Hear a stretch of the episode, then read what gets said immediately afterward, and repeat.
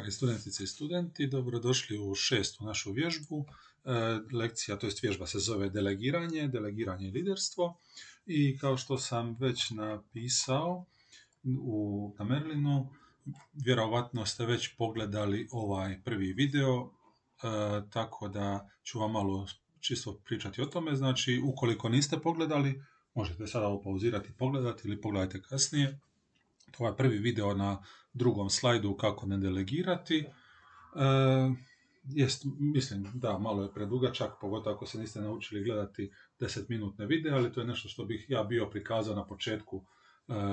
vježbi da smo uživo tamo u učionici. E, ja mislim da je vrlo indikativno i zanimljivo, a dodatno e, sam ja veliki obožavatelj tih starih američkih edukativnih videa iz 40-ih, 50-ih, jer stvarno su jako puno ostarili i sada je to nešto što je duhovito i smiješno. Tako da ja često nekada čisto pođem na YouTube i malo e, uskočim u neku rupu i gledam i tražim i malo gledam čisto radi zabave. Ja sam zbog toga ispod nakon što ste pogledali ovaj video kako ne delegirati, dodao još samo par linkova, a onda ako vas to zanima ako, i ako e, budete htjeli dalje gledati, čisto se onda nastavlja link na link na link i možete doći daleko, daleko. Ovo mi je ovaj prvi, to je ova prva dva videa, to je isti video, samo jedan je minutu i onda cijelokupna verzija 9 minuta. E, govori kako se možete zaštititi od nuklearnog napada a ovaj drugi, e, to jest posljednji link na stranici koji govori kava, vam pokazuje otprilike koliko se toga promijenilo u ovih nekih a, jedno 50-60 godina e, reklame kao ove danas nema teoretske šanse da biste mogli prikazati. E, tada, je, tada je netko čak mogao misliti da su ove reklame ne znam, simpatične i duhovite, poprilično su e, seksističke i tako da nadam se da pogotovo studentice nemojte se previše uzrujati naljutiti, pogledajte ovo samo sa jedne duhovite strane i prisjetite se da ovo nije bilo tako jako davno, ovo je možda neko doba vaših e, baka, na primjer, ili nešto tako. E, Naravno, ove dodatni linkovi nemaju nikakve u stvari veze sa našom lekcijom delegiranja, ja sam to samo stavio tako kao link nečega što mislim da je ovako zanimljivo i duhovito. A, a u stvari cijela prezentacija, osim ovih linkova, znači osim tog 10-minutnog YouTube-a, se sastoji samo od nekoliko slajdova, to jest samo od više manje nekih savjeta što i kako raditi, jer nisam htio ulaziti u tu neku duboku teoriju od toga što je to delegiranje, neke definicije i slično. Mislim da je to e, na neki način poprilično jasno. U stvari, e, da, davanje nekoj drugoj osobi zadatka ili dijela zadatka kako bi ga ta osoba obavila. E, tu sam na prva tri slajda sam stavio u stvari nekih šest širokih točaka o tome što biste trebali napraviti ukoliko ste u poziciji da delegirate neki zadatak ili neki posao i onda poslije slajd je nešto što čega biste se trebali pripaziti, to jest neke stvari koje bi mogle biti negativnosti. Tako da na slajdu broj 3, e, kada počinjemo s ovim točkama, e, znači o široka točka, potrebno je imati tim koji je spreman preuzeti odgovornost. E, jako je teško uopće se baviti nekim delegiranjem ukoliko vi niste osoba koja je bila u mogućnosti izabrati svoj tim. E, dosta često na radnom mjestu ćete već imati formirane neke, e, neka radna mjesta, formirane neke uloge i onda ćete vi po nekoj određenoj logici postati vođa tima, međutim svi članovi tima su vam tu već zadani i niste u mogućnosti ih birati. E, to vam stvara jedno dodatno opterećenje zato što ne možete točno znati tko je sposoban za što, to jest je li neki član tima uopće sposoban. Tako da je sigurno velika, velika prednost kada ste vi neki menadžer ili vođa tima, koji može birati svoj tim, to jest koji može birati sve ljude unutar tima za koje zna da mogu, žele i da su sposobni preuzeti odgovornost. A onda unutar toga tima je jako bitno kada birate tim da imate raznoliko društvo, ljudi koji imaju raznolike sposobnosti, e, kako bi svaki član tima dobio neki specifičan zadatak unutar tog nekog šireg projekta, a pogotovo druga, druga crtica, e, kako bi svaki od tih zadataka mogao biti jedna potpuna cjelina koju će onda svaki član tima odraditi e, posebno, zasebno i donijeti ga nazad u tim kako bi se cjelokupne ti zadaci mogli spojiti u jednu e, smislenu cjelinu. E, tako možete imati jednu osobu koja je stručnjak za marketing, jednu osobu koja je dobra u statistici, jednu osobu koja je dobra u prodaji, jednu osobu koja je dobra u računovodstvu, jednu osobu koja je jako dobra u stvari u delegiranju, e, kako bi znala kako to sve usmjeriti. Jako je tu pozitivno ukoliko je svaki taj zadatak jedna cjelina, zato što onda svaki taj zaposlenik može bez nekog pretjeranog čekanja na druge odraditi taj neki svoj dio zadatka i može u potpunosti e, dati sve te neke svoje vještine, pružiti sve svoje mogućnosti u jedan taj e, uski dio tog zadatka. Kada već delegirate e, sve te zadatke, druga točka, jako je bitno sve zahtjeve unaprijed objasniti. To jest, trebate unaprijed svim svojim članovima tima objasniti cjelokupni problem, objasniti cjelokupni cilj našeg zadatka. E, morate te članove tima uputiti na određene materijale, to jest morate im dati e, smjernice e, gdje mogu pronaći te materijale, koga moraju kontaktirati za neke određene stvari. E, to možda nekada nije potrebno ukoliko ste već u igrani tim i ukoliko se to već ukoliko se ti zadaci ponavljaju već duže vrijeme, tada svaki član tima točno zna gdje i kako pronaći sve potrebne materijale i morate im dati neka ograničenja, to jest e, ne dopustiti im da se razmašu, da e, pre, nekako pređu granice svog, svojih, svojeg zadatka, e, nekada će se dogoditi da imate jako ambicioznog člana tima koji bi htio napraviti puno, puno više i onda polako počne e, na neki način ulaziti u domenu drugih članova tima e, i onda se tu može, može doći do neke, neke vrste rivalstva, može doći do možda nekih trzavica unutar tima. Ukoliko dođe do promjena što se tiče nekog problema ili što se tiče cilja, odmah je potrebno obavijestiti članove tima, e, to ćemo u stvari možda najbolje objasniti na sljedećem slajdu kad dođemo. I naravno ovo uvijek je svakom članu tima e, nekako, ima nekako veći osjećaj svrhe, kada zna da je dio većeg projekta, e, to jest jako je bitno za svakog člana tima da zna da ukoliko oni ne odrade svoj dio posla, tada cijeli tim možda neće dobro proći, time e, na neki način jeste da je mali pritisak na svakog člana tima da odradi svoj posao na vrijeme, ali također vam daje neki osjećaj svrhe i odgovornosti da znate da morate, da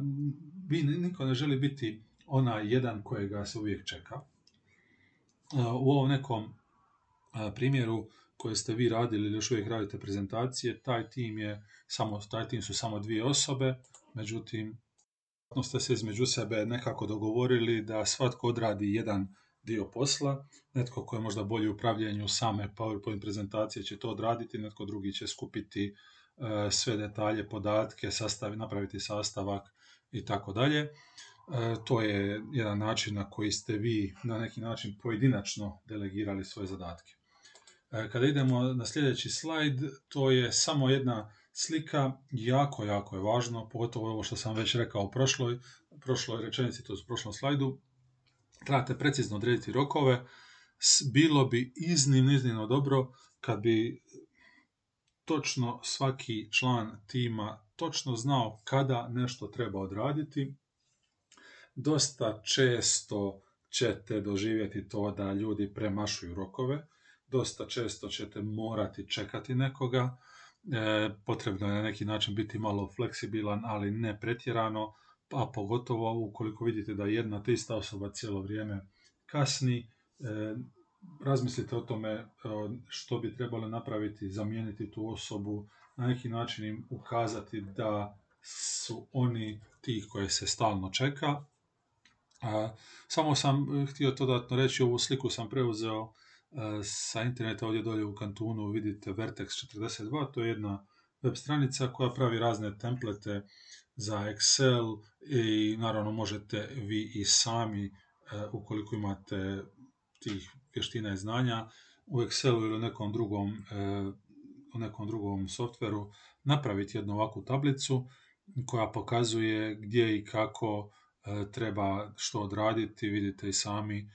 jako, jako precizno, svi, svi mogu znati kada što trebaju početi, završiti i slično. Jako je bitno da su rokovi precizni, ali na neki način unutar tima i sami ćete više iz iskustva znati tko je taj koga bi možda trebalo malo više nadzirati i malo više požurivati i pogurivati. E, sljedeći slajd govori o još, tri točke. E, ovdje sam mogao u stvari ja, kada sam gledao, staviti još deset točaka o delegiranju zadataka, o delegiranju nekog posla, ali na neki način nisam htio toliko gnjaviti, nego sam pokušao izabrati samo neke najvažnije, ove tri prethodne i ove tri sada. E, politika otvorenih vrata. E, jako, jako je preporučljivo da ste uvijek na raspolaganju za sva pitanja, za sve savjete. Zato i ja vama svaki put skoro kažem, pa ću i na ovoj prezentaciji reći, ukoliko imate ikakvo pitanje, ukoliko imate ikakav, e, ikakav, ikakvu potrebu za savjetom, ukoliko imate ikakvu primjedbu, slobodno se javite i ja ću vam pokušati pomoći e, što bolje mogu. Također i za one koji još nisu dovršili prezentacije, ukoliko mislite da e, bi trebalo u vašoj prezentaciji nešto popraviti, ukoliko niste sigurni je li ta prezentacija sasvim dobra, e, pošaljite meni na mail.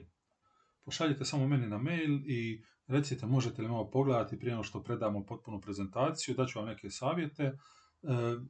to sam se sada sjetio čisto kad govorim o ovoj delegaciji i odgovaranju na mailove što brže, jer do sada ste, dosta vas je već poslalo prezentacije. I sve te prezentacije su bile e,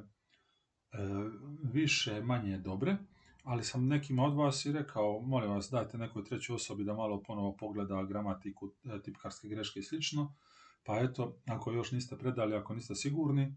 pošaljite meni, mogu vam ja biti ta treća osoba koja će vam pogledati koje su moguće greške koje će vam savjetovati što trebate malo popraviti ili prenamijeniti prije nego što pošaljete finalnu verziju svoje prezentacije. dakle, u svakom trenutku stojim vam na raspolaganju, zbog toga sam ja i ovdje, da vam stojim na raspolaganju. Bilo bi puno ljepše da vam mogu stojati na raspolaganju uživo, ali možemo i na mail, pogotovo neki, znam da neki od vas možda i ne vole pitati uživo, pa će vam možda na mail biti i bolje. Isto tako e, to vrijedi i za ovo delegiranje. Znači, ne samo da ovaj, ova točka odgovarate na mailove što brže, već je sigurno jednom dijelu ljudi koji se bave nekim zadatkom biti lakše poslati mail i upitati nešto o mailu, nego osobno ići kod tog nekog svoga vođe tima, menadžera ili slično, čisto možda iz nekog neke stidljivosti ili e, nekog straha ili nešto tako treme. E, tako da srećom sada pogotovo imamo tu mogućnost jako brze komunikacije, mailove, pa čak i neke porukice i slično. E, a zadatak e, svakoga menadžera ili vođe tima je da objektivno sagleda sve ideje, da objektivno sagleda sve prijedloge. Ono što sam rekao, dajte, ako imate neki prijedlog za ove vježbe, ako imate neku ideju, slobodno iskoristit ću to na vama, vjerojatno i sljedeće godine će mi to koristiti jer očekujem da ćemo ovaj online način predavanja zadržati sigurno u sljedećem semestru. Znači, potrebno je objektivno sagledati sve ideje i prijedloge, ne smijete dopustiti da vaše neke e, predrasude, stereotipi utječu na to koju ćete ideju ili prijedlog prihvatiti ili uopće saslušati. Unatoč određenim rokovima na prošlom slajdu, ipak je potrebno imati neko prolazno vrijeme u kojima ćete provjeravati napredak, znači to je neko to periodično izvještavanje, a otprilike u nekom e, prenesenom značenju, ne baš u ovom poslovnom smislu, to su ovi neki naši kolokvi koje imamo iz određenih kolegija, e, dobivamo neko prolazno vrijeme e, od studenta i studentica da vidimo kako su oni savladali gradivo do tog trenutka, a tako i studenti i studentice mogu imati na pola ili na trećini semestra neki feedback da vide što znaju, kako znaju, o čemu se radi, na čemu bi se morali potruditi. Ujedno mogu i vidjeti je li profesor ili profesorica e, koji je njihov stil ispitivanja, što traže od vas i onda se možete prilagoditi e, za sljedeći put, za sljedeći kolokvi, za sljedeći ispit i sl. Znači, što se tiče ovoga šestoga, na neki način ovo vezano za ono odgovarate na mailove što brže, brzo reagirate na probleme. Ukoliko neki član tima ima problem sa zadatkom, znači sa sadržajem, sa rokovima, vidite, ima baš problema kako ispuniti taj zadatak, potrebno uskočiti pri pomoći e, ukoliko članovi tima između sebe komuniciraju, drugi članovi tima mogu pomoći, ukoliko e, to nije moguće ili nemaju te sposobnosti, tada vođa tima e, mora uskočiti pri pomoći svojim prijedlozima, svojim savjetima, pronalažem je neke pomoći kako biste kako bi taj član tima dobio adekvatnu pomoć i završio sve svoje rokove na vrijeme, sve svoje zadatke na vrijeme. Ponekad je znači potrebno preformulirati cijeli plan kako bi se projekt mogao nastaviti, da se stavio rebalans, a to u stvari na neki način kada gledate državnu politiku ili neku gradsku politiku i govorimo o proračunima, to je taj neki rebalans proračuna, jer kada vidite da u jednom trenutku proračun ili vaš zadatak koji god neće uspjeti biti ispunjen u određenom obliku za određene novce ili na određeno vrijeme, tada morate e, ući u suštinu ono prošle tablice sa rokovima i pokušati promijeniti te rokove, vidjeti e, gdje ćete trebati malo više vremena, možete li negdje drugo uštedjeti vrijeme i sl. E, što se tiče mogućih negativnosti,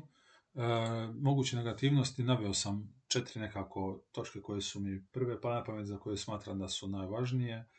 Možda se i vi možete sjetiti neke negativnosti, pogotovo ako ste već radili u timu delegiranje je samo oblik prebacivanja posla i odgovornosti. E, možete od svojih članova tima, od svojih zaposlenika ili kako god e, želite reći, e, očekivati to da smatraju da vi u stvari ne delegirate zadatke, već da samo njima dajete jedan dio posla koji vi niste željni napraviti. To se pogotovo može vezati za ovu drugu točku ali obe dvije točke mogu biti zajedno ili odvojeno, znači zadaci su prednostavni i repetitivni, pogotovo znači kad vidite da vaš vođa tima stalno prebaciva jednu te istu vrstu zadataka jednoj te istoj osobi i ta osoba se počinje osjećati potpuno neiskorištena ili potpuno zanemarena jer cijelo vrijeme radi jednu te istu stvar ili ta druga osoba e, ako im davate prednostavne zadatke može smatrati da ih na neki način želite E, ukloniti iz tima, to je da ih želite ukloniti iz tog nekoga način, iz tog neke šeme odlučivanja, netko koji je jako dobar u nečemu, ali dajete mu samo da fotokopira, neko koji je jako dobar u nečemu, ali dajete mu samo da šalje mailove, da komunicira i slično, neke prednostavne zadatke, e, osim što će ljudi misliti da ih na neki način mičete na margine, da ih ne želite E, držati u timu kao neku važnu osobu, također će ih to jako demotivirati, e, neće biti zadovoljni jer smatraju da im mogu puno, puno više doprinijeti, a pogotovo kada to povežemo s ovom prošlim slajdom i politikom otvorenih vrata, gdje ukoliko te osobe onda daju neke svoje primjedbe, e, daju vam neke svoje savjete, izraze neku svoju sumnju, skepsu ili slično, ukoliko ih vi na neki način odbijete, E, e, ne prihvatite te njihove savjete ili barem ne pokažete da ste razmišljali o tome, e, te osobe mogu biti jako demotivirane i vaš tim će biti jako lošiji. Također je jako bitno ne samo te osobe koje, o kojima sam sad pričao, nego i svi drugi članovi tima i oni koji rade i kojima ste dali dovoljno zadataka, ukoliko imaju neke svoje prijedloge, inpute, ukoliko vi te prijedloge i inpute ne prihvaćate, ignorirate ili samo maknete sa strane, tada je također može donijeti do velike, dovesti do velike negativnosti unutar cijeloga tima. Postoje takvi ljudi, postoje takvi menadžeri koji baš ne žele prihvatiti savjete, koji često misle da su oni najpametniji, koji često misle da oni imaju najbolja rješenja za najveće probleme i koji se dosta često na neki način osjećaju ugroženima. Vidjet ćete, možda budete radili u takvom timu, možda budete imali takvog menadžera ili vođu tima e, koji će svakog dobrog člana tima koji pokazuje neku inicijativu, koji pokazuje e, kvalitetu, pokušati na neki način marginalizirati ili sniziti njihove, e, njihove zadatke jer se osjećaju ugroženim, smatraju da bi možda taj član tima sljedeći put mogao biti vođa tima, a da biste vi mogli biti degradirani ili slično. E, I ovo posljednje oduzimanje slobodnog vremena e, dosta često također se može dogoditi ukoliko vi delegirate neke zadatke. Te zadatke delegirate ljudima koji već imaju neke svoje osobne zadatke, ili ljudima e, kojima se pokaže da rade jako, jako dobro, počnete davati još više i više zadataka jer se želite osloniti na te osobe, tada te osobe gube slobodno vrijeme, to jest gube i vrijeme koje su imali predviđeno za svoj neki osnovni posao, sada moraju jedan dio tog svog osnovnog posla zanemariti kako bi odradili taj neki delegirani zadatak E, ukoliko su vremenski rokovi jako kratki, e, tada se slobodno vrijeme oduzima na način da ljudi moraju ostati preko vremena, ostajati vikendom. E, jedan od najvećih problema najboljih primjera što sam čitao zadnjih, dugo, zadnjih dugi niz godina je u kompanijama, u softverskim kompanijama, pogotovo kompanijama koje proizvode video igre.